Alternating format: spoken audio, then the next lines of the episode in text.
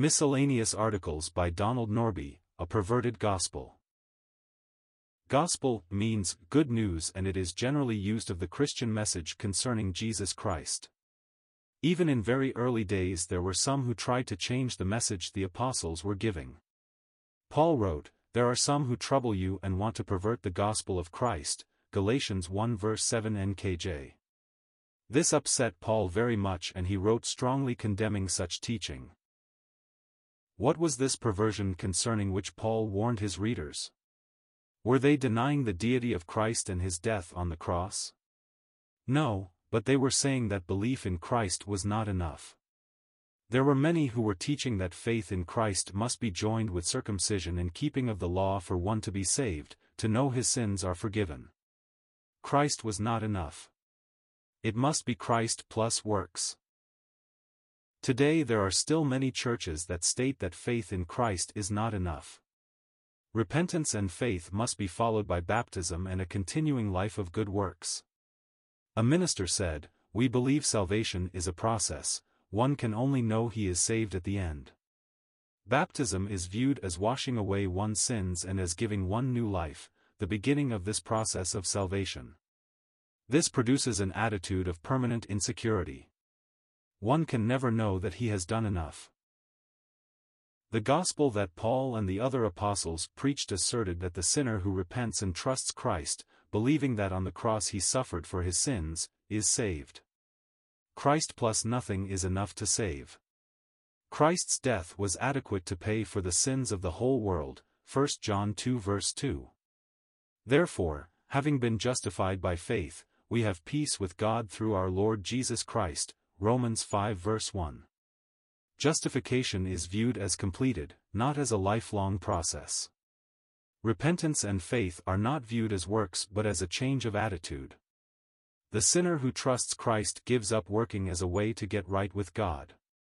But to him who does not work but believes on him who justifies the ungodly, his faith is accounted for righteousness, Romans 4. 5. Abraham is held up as an example of such faith. Abraham believed God and it was accounted to him for righteousness, Romans 4 verse 3. Salvation is viewed as instantaneous. The person passes from death to life, John 5 verse 24.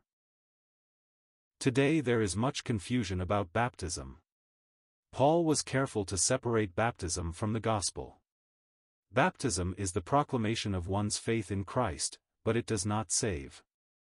Paul said, For Christ did not send me to baptize, but to preach the gospel, 1 Corinthians 1 verse 17.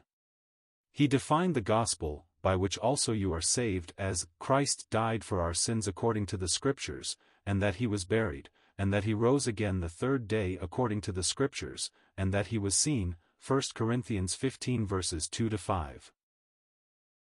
The message is all about Christ, he is the Savior. Jesus could say to the thief who turned to him in simple faith, Today you will be with me in paradise, Luke 23 verse 43. He was stretched taut upon the cross, unable to be baptized, unable to join a church, unable to right the wrongs he had committed. But he could repent and turn from his sin. He could trust Christ to save him. Today he is with Christ because of his faith. For by grace you have been saved through faith, and that not of yourselves, it is the gift of God, not of works lest anyone should boast. Ephesians 2 verses 8 to 9. Cornelius heard the gospel and opened his heart to Christ. He and others with him upon receiving Christ were filled with the Holy Spirit. Would anyone deny that he was saved at that moment? Peter then urged them to be baptized because they had received the Spirit and were saved, Acts 10 verses 44 to 48. Is the reader trusting his baptism and good works to make him right with God? There will be no one in heaven on that basis. We have all sinned and deserve eternal punishment. It is only Christ who can take the load of sin from us and make us right with God. Turn from your sin and trust Him. Christ is enough. He who has the Son has life, 1 John 5. 12. Cry out to Christ for salvation, and do it now. Romans 10 verse 13.